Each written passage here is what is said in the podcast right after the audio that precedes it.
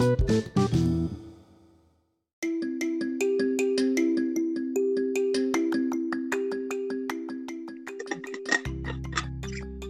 jumpa lagi dengan saya Christian Guswai dalam podcast Retail Guru. Sekarang kita bersama Bapak Hendra Rusli dari Bima NTB. Halo Pak Hendra. Ya, halo Pak Guswai. Gimana kabar? Sangat baik. Bagaimana kabar Bapak Hendra di sana?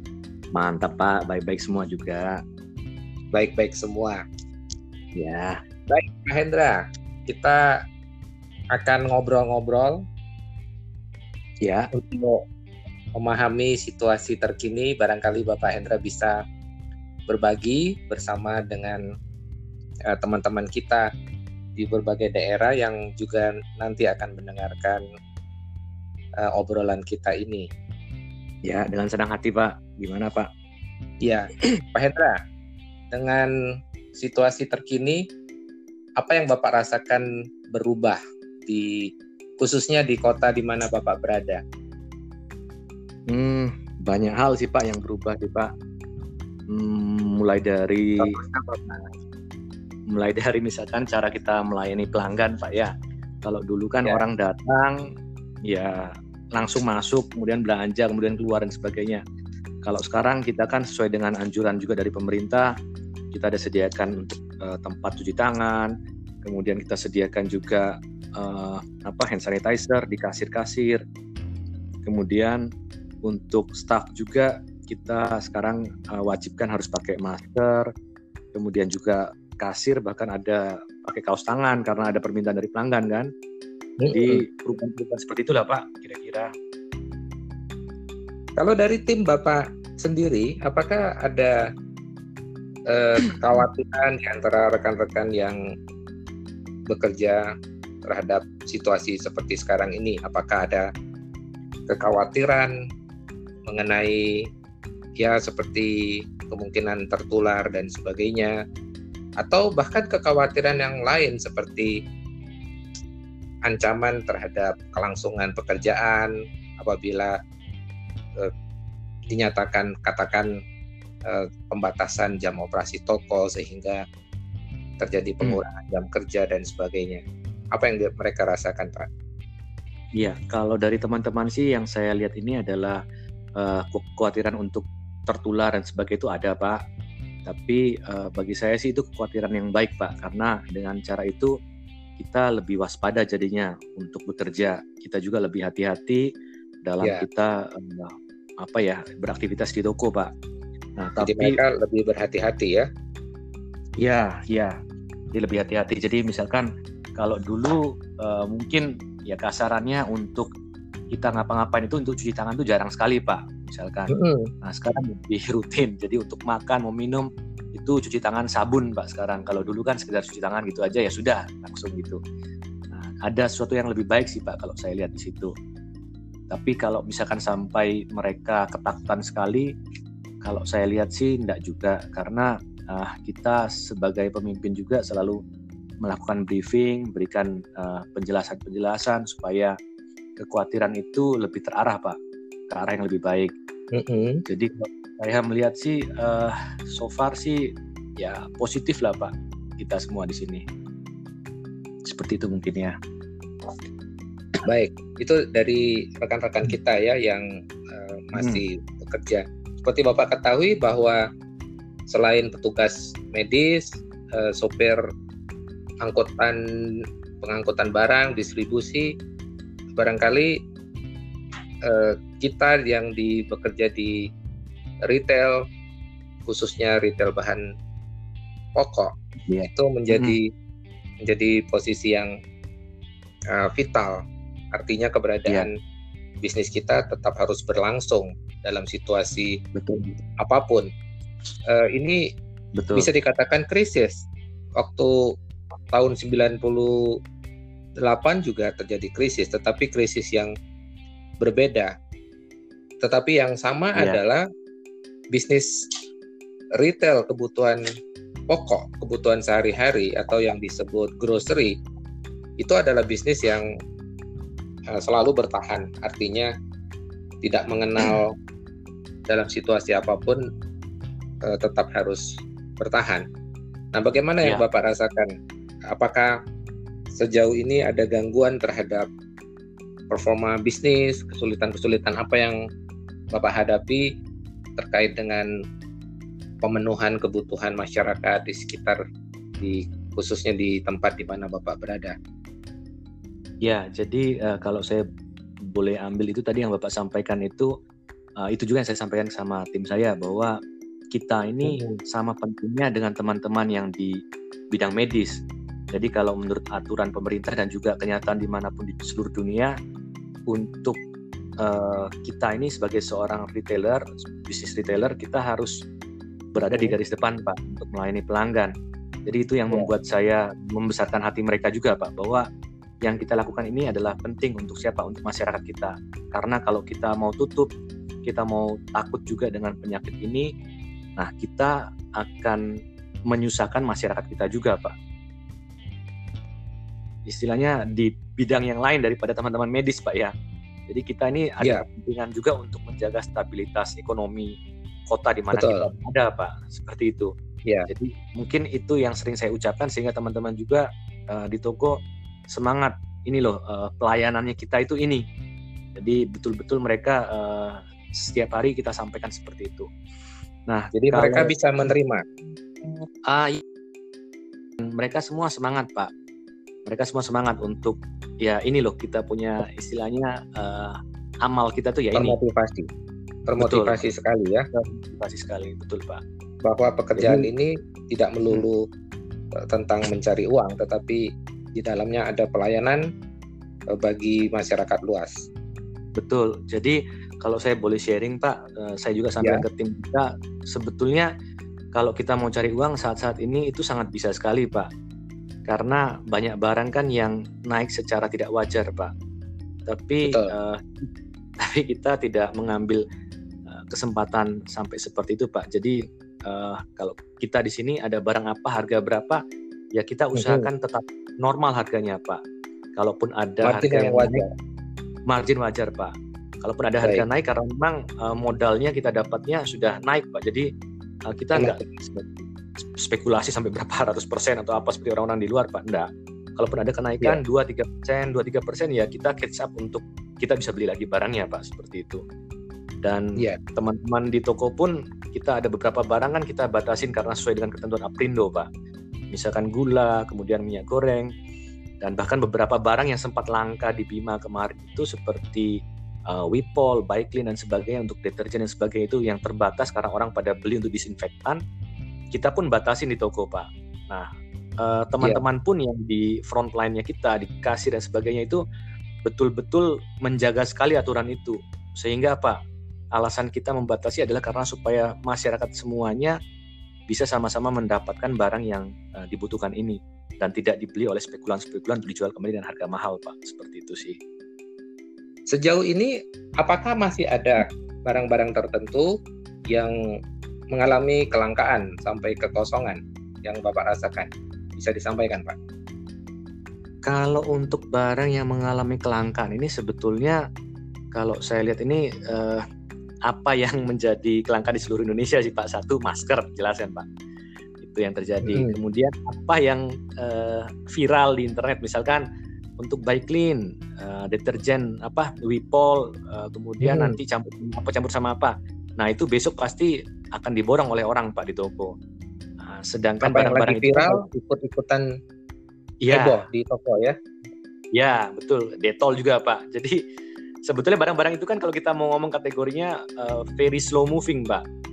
Nah, tadinya. Tapi kalau tadinya, Pak, tapi karena ini ya, ya ya apa yang viral itu yang langsung orang rame-rame beli, Pak. Seperti itu sih. Iya, iya.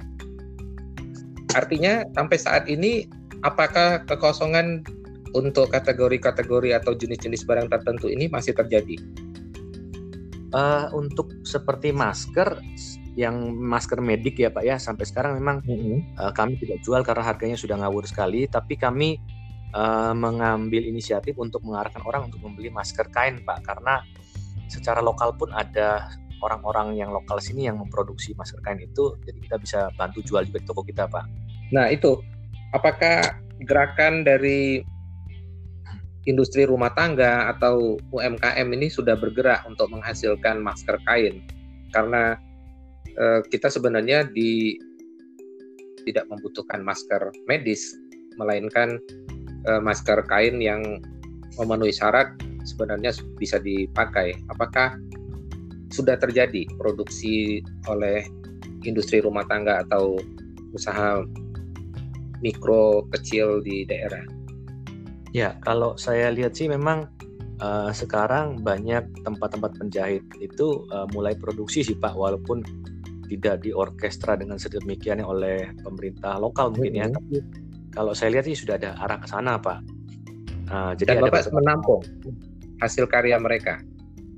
Uh, kita justru pergi mencari untuk mau beli sih Pak. Cuman memang uh, apa ya mungkin karena belum terbiasa juga untuk produksi ini, jadi mungkin uh, hasilnya pun masih belum terlalu maksimal dan juga belum standar ya belum standar hasil kerjanya itu pak mm-hmm. jadi kita masih uh, yeah. milah juga pak seperti itu oh oke okay.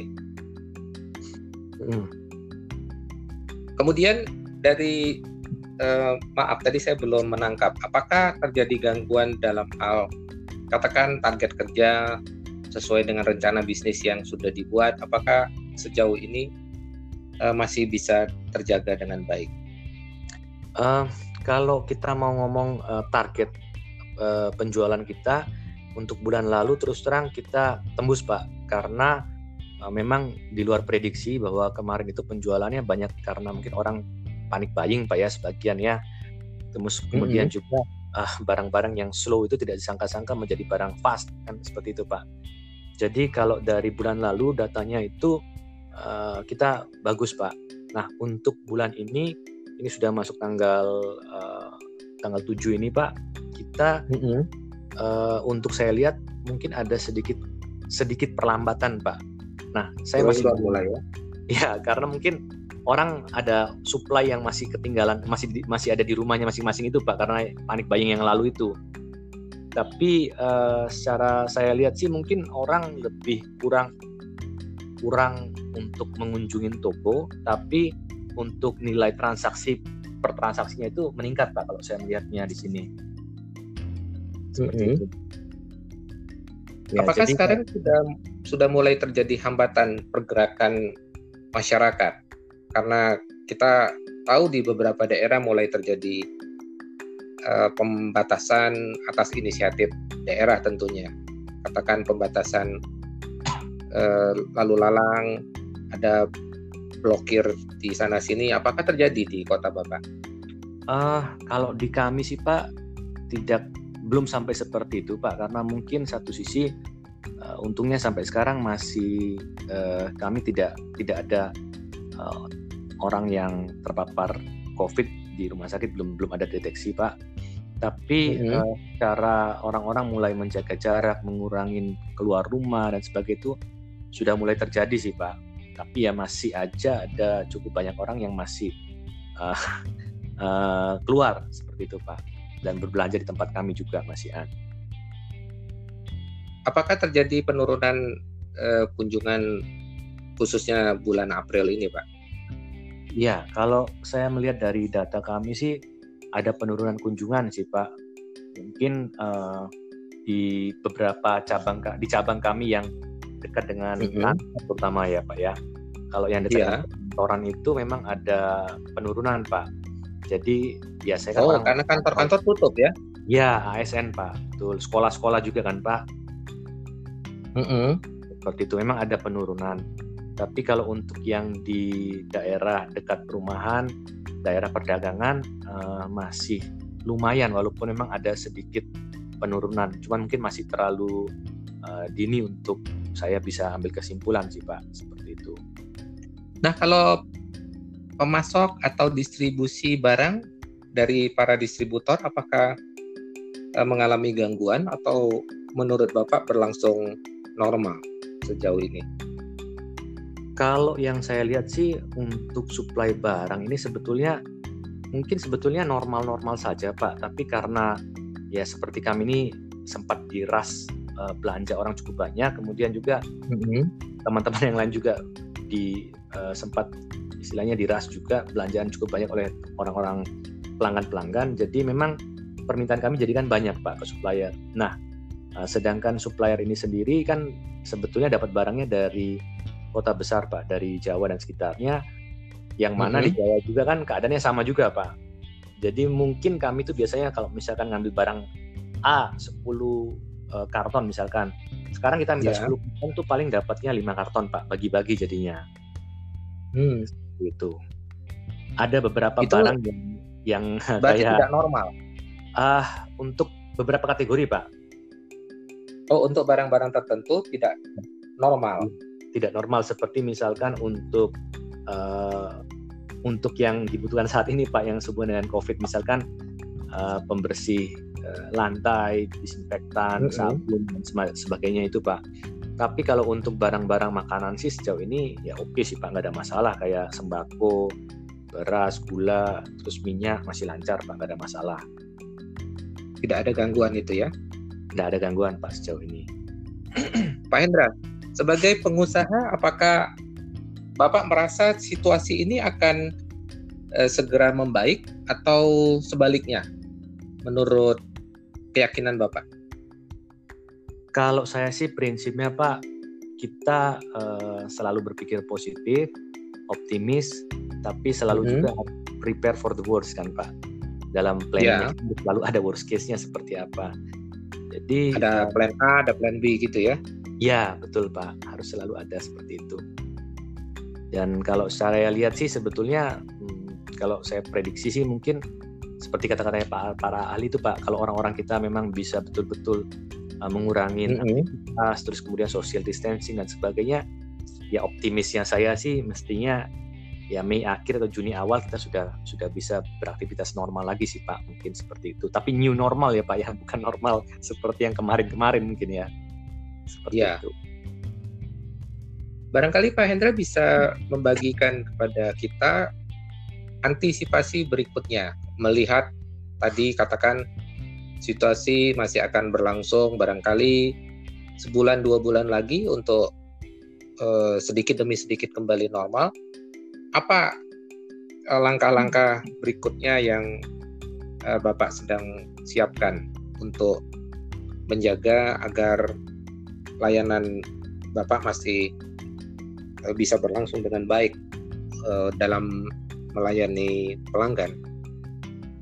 Ya, jadi uh, kalau antisipasi yang kami lakukan ini adalah tentunya yang pertama sih menjaga kepastian uh, suplai barang ya Pak ya. Tetap mm -hmm. kita buka uh, channel-channel baru untuk suplai barang-barang yang kita ada kesulitan di sini itu satu sisi. Tapi satu sisi juga mungkin seperti yang sempat kita diskusi dengan Bapak kemarin lewat Zoom itu Pak, kami yeah. ada rencana untuk uh, melakukan delivery service Pak jadi untuk pembelanjaan nominal tertentu berapa rupiah kita akan melakukan delivery sehingga pelanggan yang mungkin kesulitan untuk keluar dari rumah atau mungkin mereka uh, stay at home atau apa pun alasannya kita tetap bisa melayani mereka sampai di rumah mereka Pak seperti itu. Kalau Bapak lihat apakah masyarakat Bima sudah siap dengan kebiasaan baru ini? Artinya mereka tidak usah keluar rumah, mereka cukup katakan melalui WhatsApp, melalui aplikasi yang Bapak miliki atau hmm. lewat cara-cara lain mereka melakukan pesanan uh, melalui tadi channel-channel tadi. Ya. Apakah Bapak yakin bahwa ini akan uh, terjadi atau seberapa cepat sih masyarakat akan beradaptasi dengan gaya baru ini? Iya, jadi kalau saya pribadi sih melihatnya uh, mungkin akan perlu waktu Pak, karena di tempat kami kan untuk urusan ojek online dan sebagainya itu masih belum seawam teman-teman di kota besar pak. Jadi untuk kayak uh Grab itu mungkin baru beberapa unit aja yang eksis di kota ini pak. Jadi uh uh, orang perlu ada edukasi dan juga orang ini perlu ada pembiasaan dulu pak. Uh, tapi beruntungnya uh, kita sudah banyak masyarakat kita yang terbiasa dengan WhatsApp misalkan. Jadi mungkin mm-hmm. nah kami ini kami akan siapkan beberapa cara sih Pak. Jadi salah satu caranya saya sediakan itu adalah untuk melayani melalui aplikasi. Jadi pembelian itu melalui aplikasi sehingga nanti kita bisa layani juga uh, semuanya full lewat aplikasi, membatasi uh, tanya jawab yang mungkin akan terjadi kalau kita layani lewat WhatsApp chatting itu Pak. Lebih pasti kan untuk pelayanannya. Tapi juga aplikasinya sudah jadi kalau itu. Aplikasinya ini kami sedang dalam tahap uh, beta test internal sih Pak. Dengan beberapa mm -hmm. pelanggan dekat kami kami sudah coba. Tapi memang uh, yang namanya aplikasi ini kan perlu waktu ekstra untuk uh, di finishing pak. Seperti itu. Nah ada ada dua sih pak sebetulnya aplikasi yang kami kembangkan. Satunya lewat uh, web based jadi yang satunya lewat uh, aplikasi yang diinstal di Android maupun uh, iOS Apple pak. Jadi uh, yang Android yang lewat web based itu sudah jalan untuk baby shop nah tapi yang untuk uh, mm-hmm. uh, Android itu masih kami trial Pak seperti itu. Baik, selain delivery service yang sedang Bapak rencanakan atau gagas, ada strategi apa lagi yang Bapak siapkan untuk menghadapi katakan 1 sampai 2 bulan ke depan? Hal-hal apa lagi yang uh, patut kita coba? Seperti uh, strategi hmm. baru barangkali Pak? Nah kalau untuk uh, strategi ini memang kami masih uh, masih baru mau trial and error yang di WhatsApp sih Pak sebetulnya karena itu satu satunya cara kita bisa layani uh, ke pembeli secara secara langsung ya. Tapi kalau misalkan cara-cara yang lain ini terus terang kami masih belum belum dapat uh, terpikir sih Pak. Masih banyak melihat melirik teman-teman di kota besar sih Pak. Caranya mereka seperti apa? Kita coba untuk uh, bedah kira-kira bisa nggak di tempat kita di sini. Jadi saya masih wait and see sih Pak. Kira-kira kalau ada masukan boleh juga Pak, silakan. Ya, ini uh, eh, IMF baru saja melansir sebuah pernyataan bahwa hanya ada tiga negara Asia mampu bertahan menghadapi corona dan Indonesia adalah salah satunya. Oh. Jadi saya rasa ini adalah berita yang baik ya. uh, bagi kita semua bahwa lembaga sekelas IMF menganggap bahwa Indonesia sebenarnya memiliki ketahanan dalam uh, perekonomian. Saya rasa ini berita baik buat kita semua. Ya. Dan saya berharap uh, para pengusaha lain juga sama optimisnya dengan Pak Hendra dalam menghadapi situasi uh, terkini. Ya, ya Pak. Pak Hendra ada pesan buat rekan-rekan pebisnis yang juga uh, berada di di daerah khususnya uh, dengan segala permasalahannya. Barangkali ada tips uh, buat mereka. Ya, jadi kalau saya pribadi sih Pak, ya kembali lagi tadi Pak, kita harus selalu optimis yakin bahwa uh, kita pasti survive lah ini pasti akan lewat juga lah dan mm -hmm. terlepas dari uh, op tingkat optimisme kita tetap saja kita harus uh, prepare for the worst kalau menurut saya Pak jadi seandainya mm -hmm. jadi hal-hal yang tidak diinginkan tuh apakah kita sudah punya plan A, plan B, plan C Pak dan yeah. kalau tadi saya ber, uh, mengatakan optimis saya bulan Mei akhir sudah selesai kita dengan ini Nah, bagaimana jika ini harus diperpanjang hingga Agustus hingga September misalkan apakah napas kita sampai ke sana?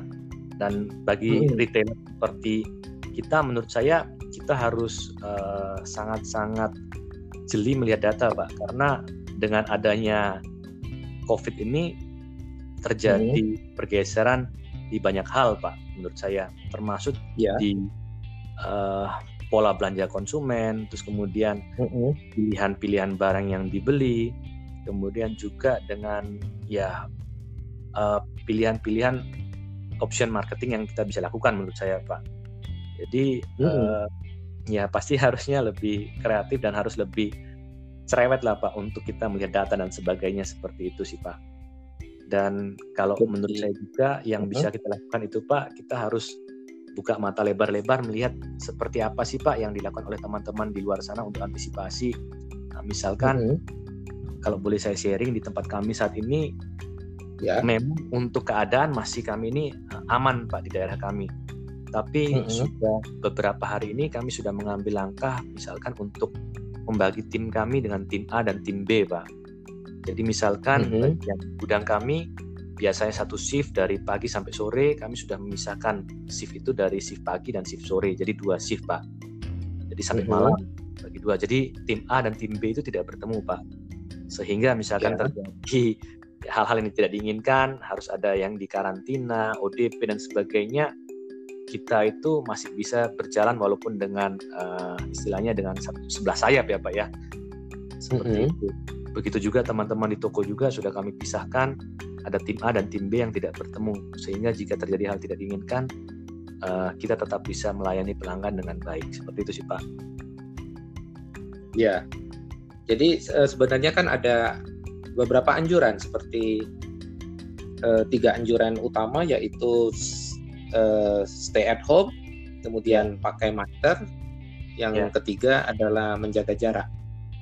Jadi yeah. dari ketiga ini uh, Bapak sudah berupaya untuk mengadaptasi sebagian dari dari anjuran ini atau sudah ketiga-tiganya bisa dilaksanakan, Pak? Ah, uh, yang masih sulit itu yang nomor pertama sih Pak, stay at home Pak. stay at home ya. Iya, karena, karena kita berada di layanan publik. Kita di layanan publik. Ya, tapi ketika kita tidak stay at home, kita sangat-sangat betul-betul uh, menjaga jarak kita ketika bertemu dengan tim, bertemu dengan pelanggan, kita jaga jarak sih Pak. Jadi misalkan uh, kalaupun bertemu, ya saya ambil jarak 3 meter gitu untuk bicara misalkan Pak dengan hmm. masker, hmm. tidak menyentuh uh, salaman dan sebagainya seperti itu lah Pak kira-kira social distancing lah kurang lebihnya seperti itu Pak ya